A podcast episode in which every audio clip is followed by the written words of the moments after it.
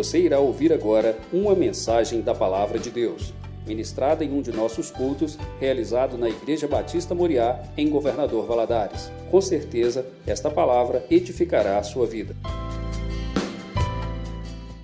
Vamos abrir nossas Bíblias lá em 1 Samuel, capítulo 22. Nós vamos ler os versículos 20 e 23. O tema da nossa mensagem hoje é erros e acertos. E uma pergunta que nunca, que nunca cessa, né? Que a gente sempre faz e sempre ouviu dizer é assim: quem nunca errou? Né? Quem nunca errou nessa vida? Nós não podemos apontar erro de ninguém e também não podemos dizer nunca na nossa vida eu não errei. Nós nunca erramos, né? Mas tá bom, erramos. E o que, que nós vamos fazer com esse erro? O que fazer agora? E o bom da Bíblia, a Bíblia ela é tão perfeita que ela nos conta a história de, de grandes homens, mas ela também não esconde nenhum erro daqueles que, mesmo sendo homens tão ilustres na Bíblia, mas que tiveram alguns momentos na sua vida que erraram como homens que foram. E a Bíblia ela nos conta isso. E hoje nós veremos um pouco da história de Davi. E o que podemos aprender com ele em seus erros e acertos em três situações. Davi, um homem segundo o coração de Deus. É isso que a palavra nos diz. E nós vamos ver aqui três situações e que Davi, ele erra, mas depois ele se acerta. E nós vamos ver isso. Aqui no capítulo 22, antes, para nós entendermos melhor o que está acontecendo aqui no capítulo 22, o capítulo 21 nos narra que Davi estava fugindo de uma perseguição de Saul. Saul queria matar Davi, ele tinha inveja de Davi, ele sabia que Davi seria o próximo rei, e aquilo ele, ele não gostava de Davi, ele tinha ciúme de Davi. E ele queria a todo custo matar Davi. E o Davi fugia dele. Ele fugiu e numa dessas fugas Davi vai até um sacerdote dizendo que Saul o havia enviado até, aquele, até ele e que ele precisava dar pão para os, seus, para os rapazes que estavam com ele, para ele, ele estava com fome. E o sacerdote conversa com ele, explica como que seria. E ele, capítulo 21, você lendo o capítulo 21 de 1 Samuel, você vai entender direitinho como que Davi chega para o para, para Ameleque e pede o pão. E o sacerdote assim o fez. Alimentou Davi, alimentou seus homens. E Davi ainda vira para ele e fala assim: Olha, eu fugi com muita pressa. Fugi não, eu saí com muita pressa. Ele não falou para o sacerdote que estava fugindo. Eu saí com muita pressa e estou sem nenhuma arma. Você por acaso não teria uma espada aí para me arrumar? E a única espada que o sacerdote tinha era a espada que Davi, que o próprio Davi havia matado Golias. E ele vai e entrega para Davi aquela espada e ele vai embora. Só que acontece que estava ali Doeg, o Edomita. Ele era o mais poderoso dos pastores de Saul. E Doeg, ele ouviu, ele filmou tudo aquilo e foi até Saul e contou tudo o que havia acontecido. E Saul se sente traído pelo sacerdote, que era o sacerdote dele. Ele, além de matar o sacerdote, mata mais 85 sacerdotes. Ele acaba com os sacerdotes. Aí nós chegamos no capítulo 22, versículo 20 a 23, que diz assim: Porém, escapou um dos filhos de Aimeleque, filho de Aitube, cujo nome era Abiatar, o qual fugiu atrás de Davi. E Abiatar anunciou a Davi que Saul tinha matado os sacerdotes do Senhor. Então disse Davi a Abiatar: Bem sabia eu, naquele dia, que estando ali Doeg, o Edomita, não deixaria de o denunciar a Saul. Eu dei ocasião contra todas as almas da casa de meu pai, de seu pai. Fica comigo e não temas, Porque quem procurar minha morte procurará a tua, pois estará salvo comigo. O que nós vemos aqui na situação? Que Davi mentiu para se proteger de Saul. A sua mentira, ela ocasionou a morte dos 85 sacerdotes. Era uma mentira que era aparentemente inocente, mas gerou uma grande tragédia. Nós vimos ali que a, o, o resultado daquela mentirinha, só para pedir um pão, para pedir uma espada, parecia uma coisa inocente mas trouxe uma grande tragédia, só de nós imaginarmos 85 homens, sacerdotes, sendo executados numa noite só. E a Bíblia nos deixa claro, meus irmãos, que mentir é um grave erro que devemos evitá-lo, porque ele traz consequências sérias para a nossa vida. Quando nós acordamos, nós precisamos pedir ao Senhor, Deus, tem misericórdia, que as palavras da minha boca, o meditado do meu coração, sejam agradáveis ao Senhor. Às vezes passa o dia, nós nos tent, ficamos tentados em omitir ou mentir em relação a alguma coisa, alguma coisa que possa parecer tão inocente. Nós não imaginamos a consequência que aquilo possa trazer nas nossas vidas. Em 2 Samuel 12, 13, nós vamos ver Davi sendo repreendido pelo profeta Natan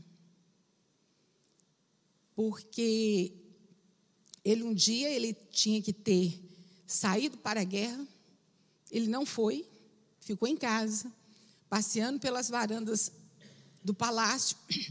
Ele viu uma mulher se banhando na varanda. Ele olhou para aquela mulher, ele desejou aquela mulher, ele cobiçou, mandou chamar a mulher, se deitou com ela e ela era casada. Ele adulterou com ela ele não se conteve, ele não abandonou a zona de perigo. Então disse Natan a Davi a Natan, quando Davi, Natan vai e confronta Davi o seu pecado. Ele diz assim: pequei contra o Senhor. E Natan é, disse a Davi: também o Senhor traspassou o teu pecado e não morrerás.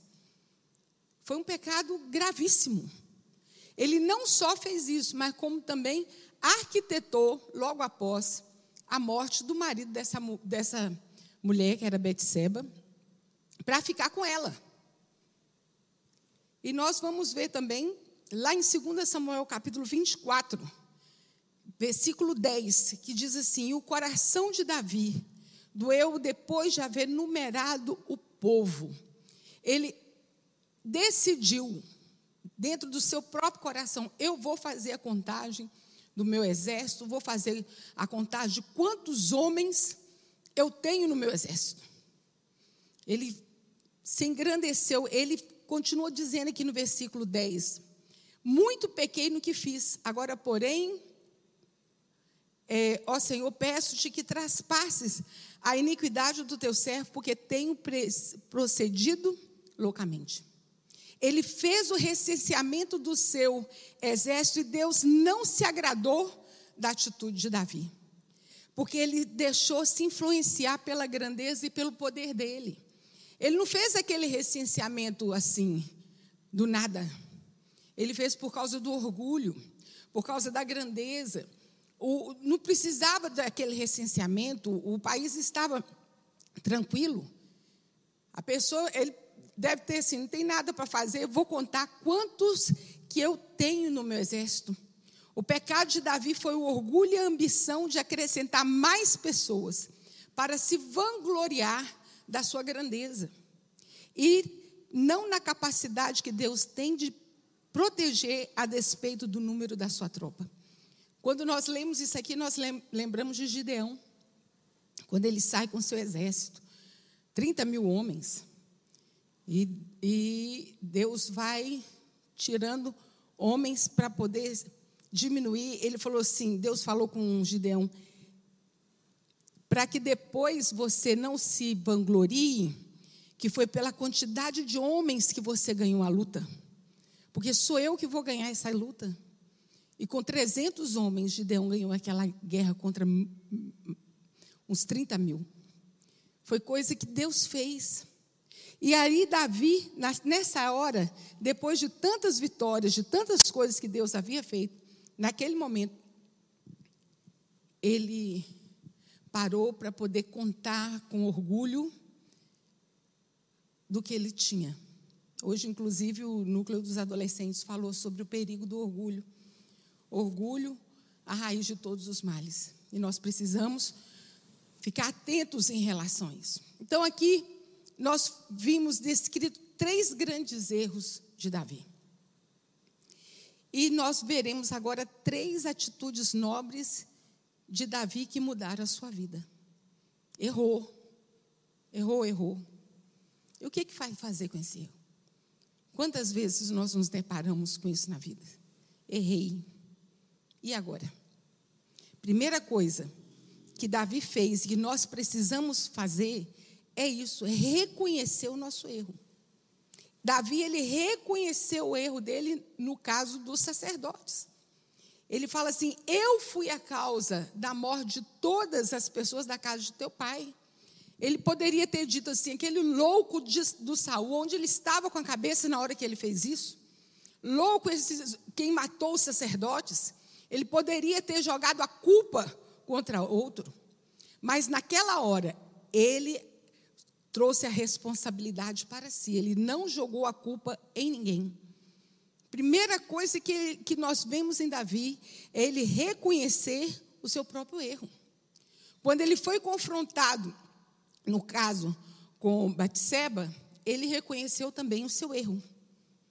Foi é interessante como quando Natan chega para ele começa a contar uma história de um homem que tinha muitas muitas ovelhas, o outro só tinha um, e ele vai e, e, e rouba a ovelha do vizinho e mata o dono dela ainda e, e o sacerdote pergunta assim: o que, que eu devo fazer com o que, que esse homem merece, quem fez isso? Ele falou assim: mata. Esse homem merece a morte. Então Natan vira para ele e falou assim: Pois é, esse homem é você. É, é interessante como que naquela hora ele toma um susto. É como se os olhos deles estivessem vendados. Ele não estava enxergando o erro dele, o que que aquele erro dele estava tinha causado, tinha causado morte, sofrimento. Ele não estava vendo a gravidade dos seus próprios atos. Naquela hora que ele foi confrontado, ele tomou um susto. Quando, quando Natan falou assim: Esse homem é você.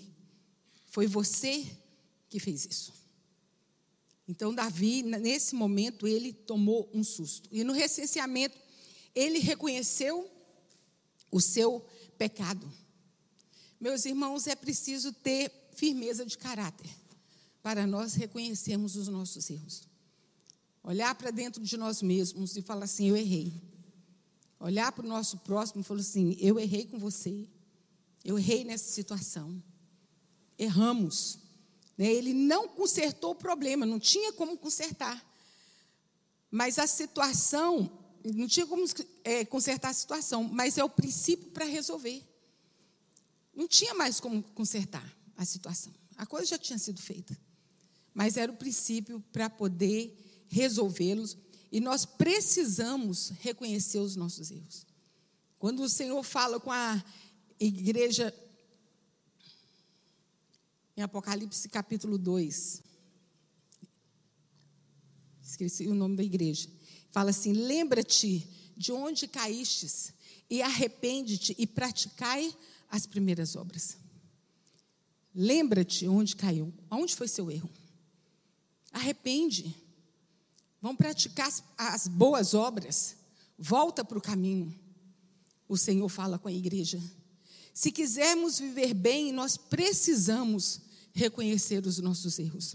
Enquanto nós não reconhecemos aquilo que nós erramos, nós vamos viver sempre com, a, com esse peso na nossa alma. Ou talvez estamos vivendo sem enxergar a gravidade daquilo que fizemos.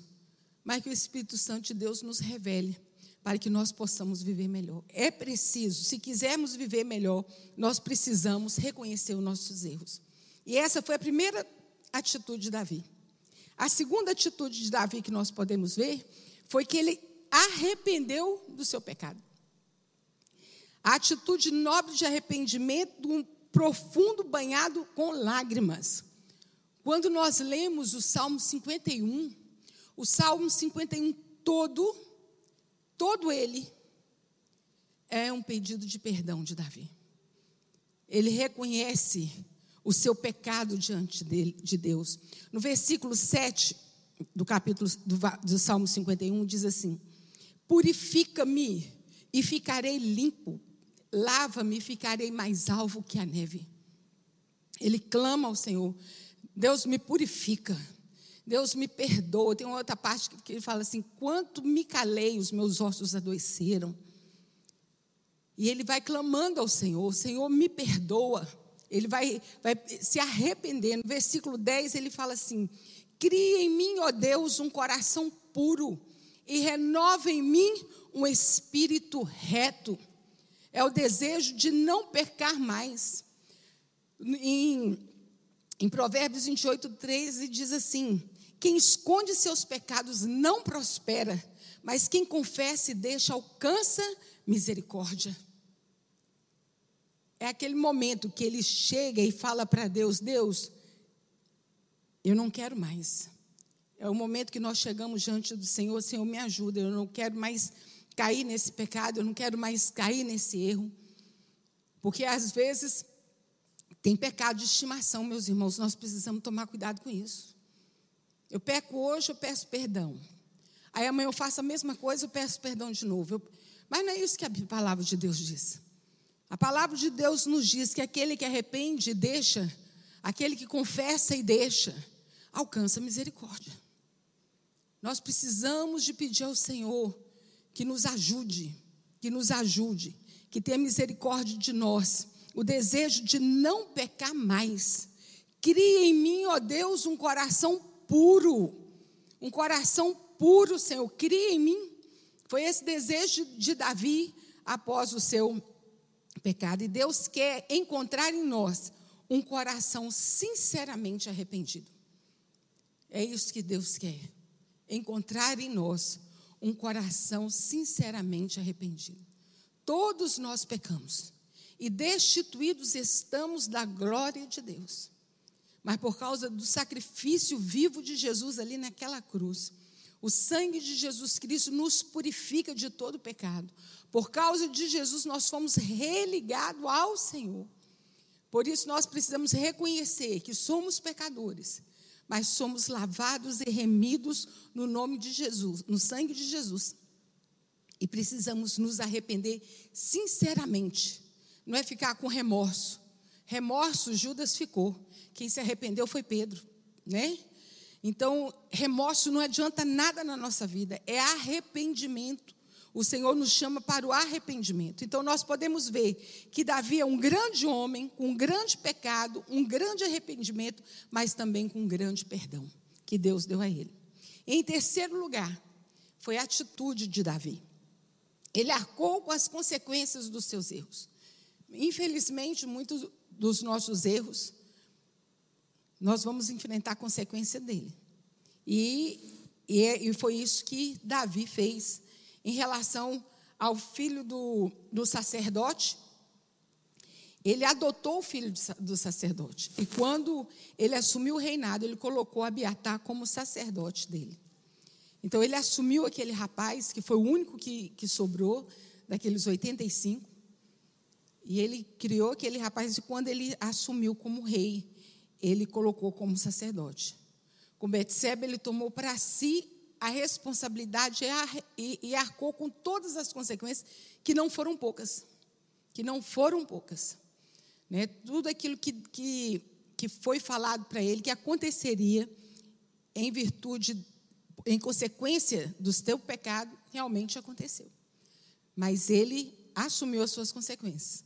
Em relação ao recenseamento, ele pediu que Deus poupasse as pessoas e não pesasse a mão contra eles, pesasse a mão contra si e a sua casa e não sobre o seu povo.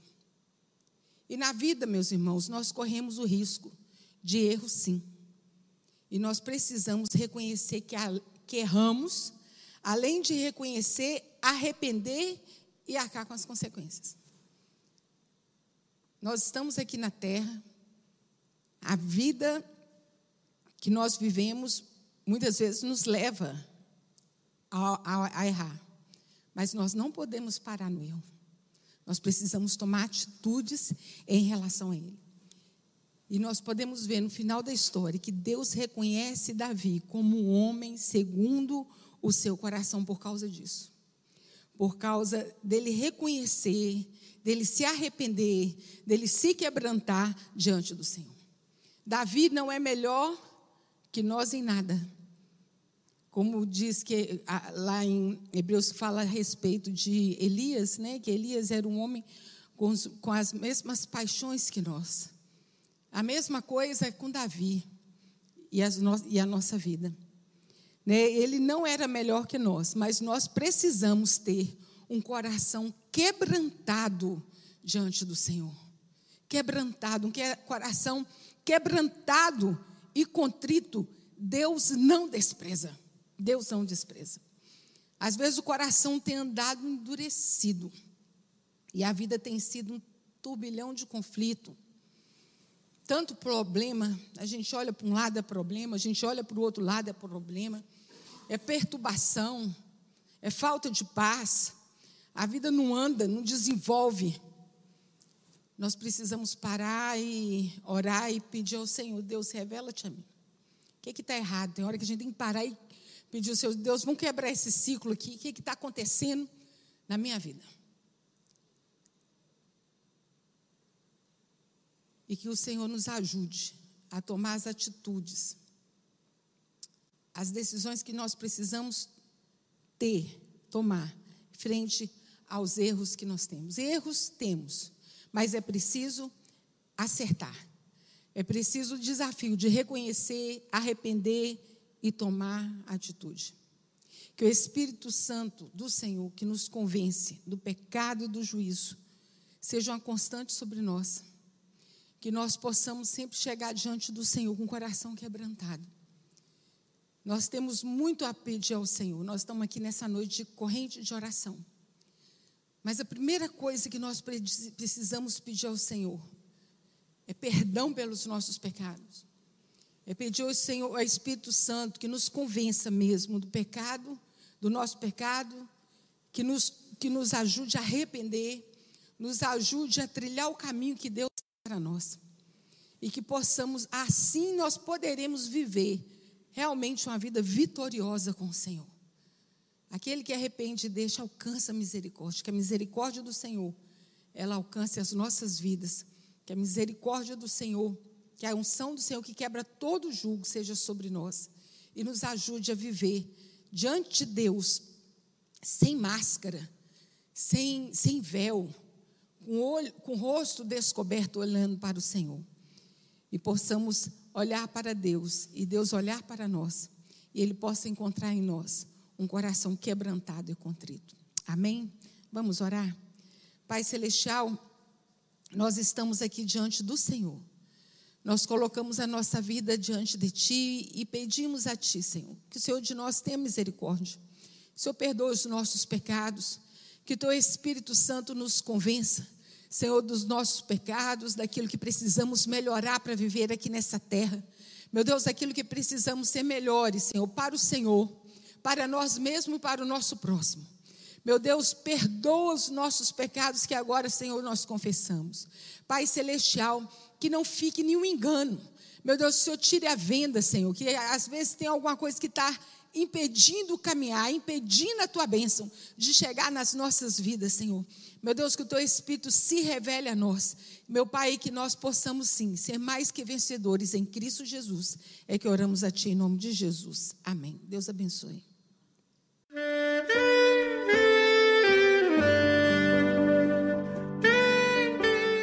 Querido amigo, Deus se interessa por você. Ele conhece as circunstâncias atuais da sua vida. Não hesite em buscá-lo.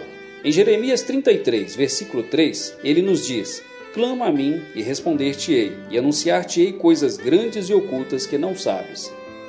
Esperamos que a mensagem ouvida tenha falado ao seu coração e que você e sua família sejam abençoados pelo Senhor Jesus.